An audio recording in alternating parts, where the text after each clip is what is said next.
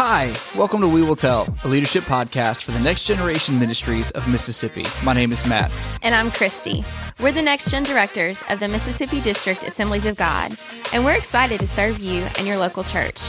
The purpose of this podcast is to give you all the information, training, and resources you need to either take your ministry to the next level or start something brand new. Thanks again for allowing us the opportunity to invest in you. Together, we will tell the next generation of kids, youth, and young adults the glorious deeds of our Lord Jesus. We truly believe that the best is yet to come. So let's jump right into today's episode. What's up? What's up, everybody? We are back for episode six, talking about probably probably one of the most important things we're going to talk about in this why series. And Christy, what is that? That is why discipleship. And um, we, we're going to address the obvious. It is not the most flashy title that you could put onto a podcast, but man, this is so, so important. And our heart is that as we go through the next couple of minutes and we talk about the importance of discipleship, that you can see from a biblical point of view that there's a difference in, in sometimes what we do in services today. And we really need to wrestle with the question Am I discipling? Am I being a disciple maker? Uh, am I being a disciple myself? Because it's so, so critical to what the Lord is wanting to do in our churches, in our community.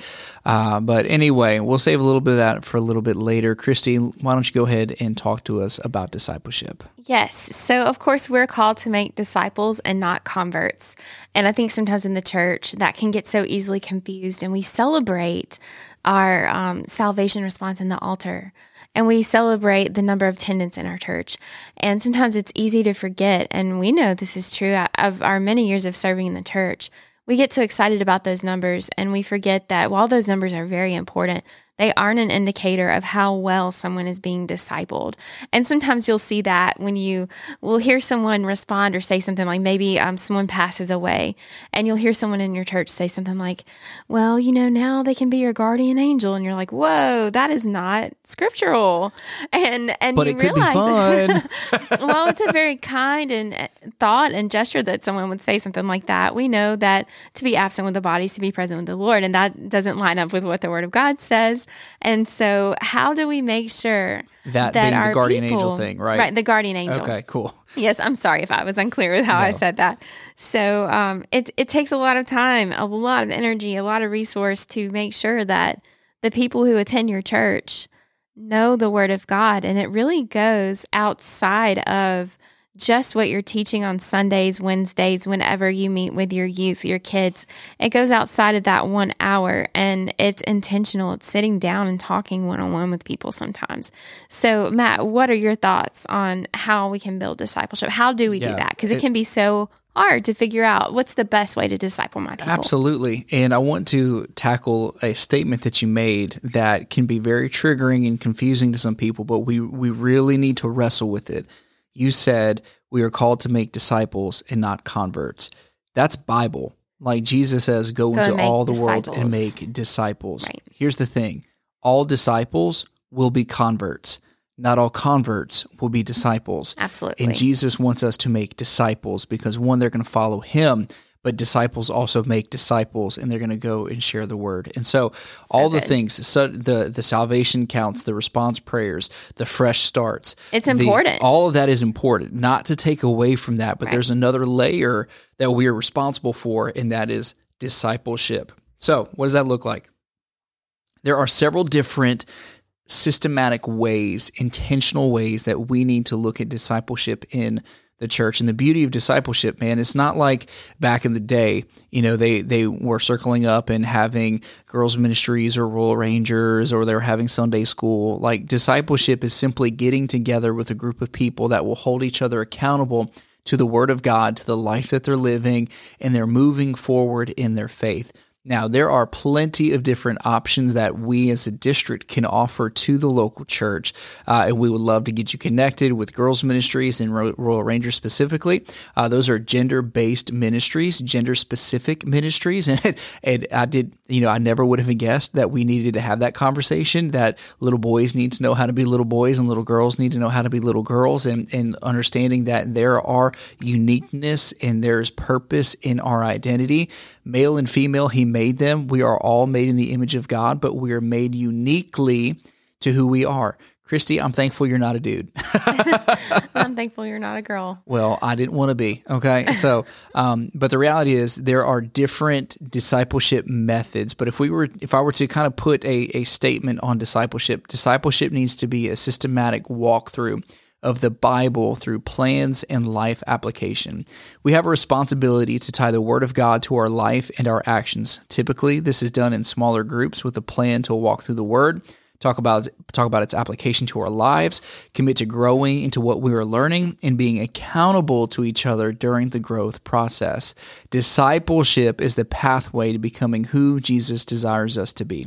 Again, there are many different methods we can develop discipleship you're used to develop discipleship and bring it into focus in our local churches. Some of them would be small groups in service and out, meaning you can have a small group at the coffee shop, you can have a small group at the lake, you can have a small group in a class at the church, you can have a small group at school.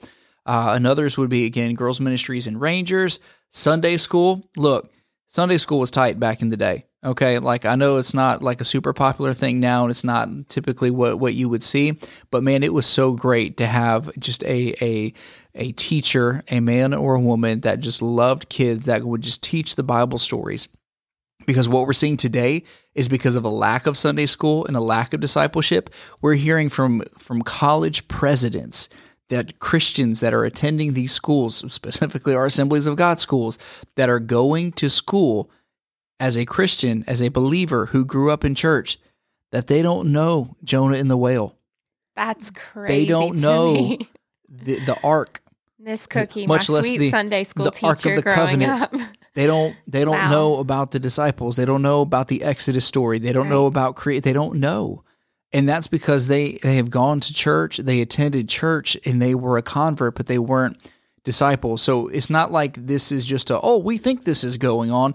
No, we know it's going on. Right. Gone are the days of even us being in the South in the Bible Belt where we can expect people to believe it, much less know it.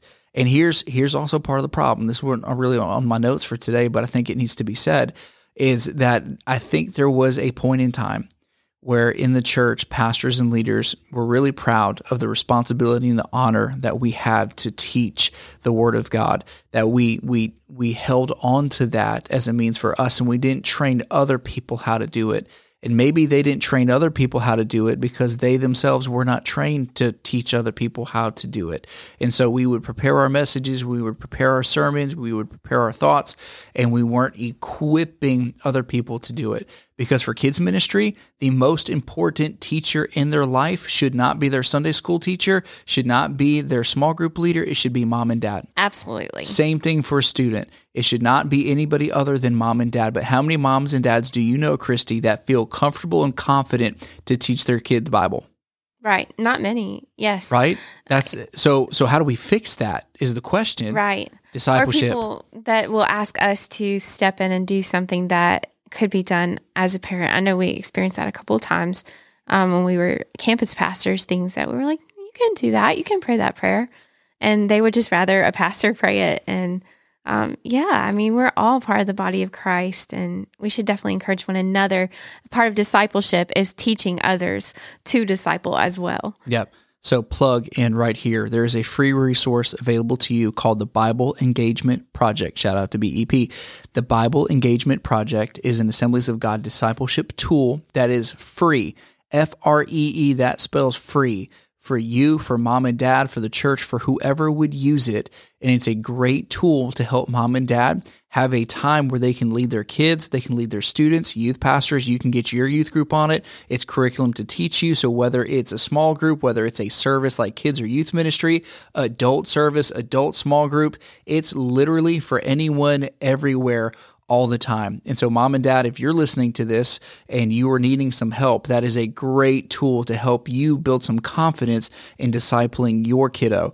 And uh, anyway, it is so, so important because there's we live in a day and age, Christy, where we love alliteration. As a communicator, I am all on board that clear, fun, enticing communication is needed, something that you can hold on to, that you can remember, some good alliteration. And there was a, uh, you may be familiar with Pastor Steven Furtick with Elevation Church, and he is probably one of the most gifted communicators when it just comes to stuff that he does that you'll remember. Catchy. It's very catchy.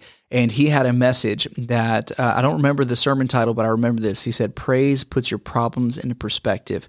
I will say this he did an excellent job of tying it into the Word of God. But here's the danger for younger communicators or communicators that that need some inspiration and they they latch on to a praise puts your problems into perspective. God honors his word as he honors his name. He doesn't honor our alliteration. Now, again, Pastor Steven Furtick did a phenomenal job of anchoring that thought In the into the word. But if we're not careful in our communication to other people to tie our thoughts, our or even communicating someone else's thoughts back into the word, it, it that's not going to help them. We're just right? When- regurgitating the alliteration and Yeah. not And it's teaching beautiful. the word of God for ourselves. where is it anchored, right? So praise puts your problems into perspective. Okay, Now John. bring it back into the word. sixteen thirty three says, "In this world, Jesus tells us, I tell you these things so that in me you can have peace. In this world, you will have trouble." But take heart, I have overcome the world. If I know that Jesus has overcome the world and I am worshiping him, that means he has overcome everything I am going to face, have faced, will face, all the things. So my praise can put my problems into perspective because he is greater than anything we could ever ask, think, or imagine. He is the King of Kings, the Lord of Lords. Every tongue will confess, every knee will bow. Jesus is that guy. Jesus is him. Okay. But if I don't know the word of God as I smack this table as we record this podcast, if I don't know the word of God, the statement, praise, put your problems in perspective, is not going to help me Sure. because God honors his word as he honors his name. That was good. so good. Like, we can go ahead past the plate, we can receive an offering, we can do all the fun things there.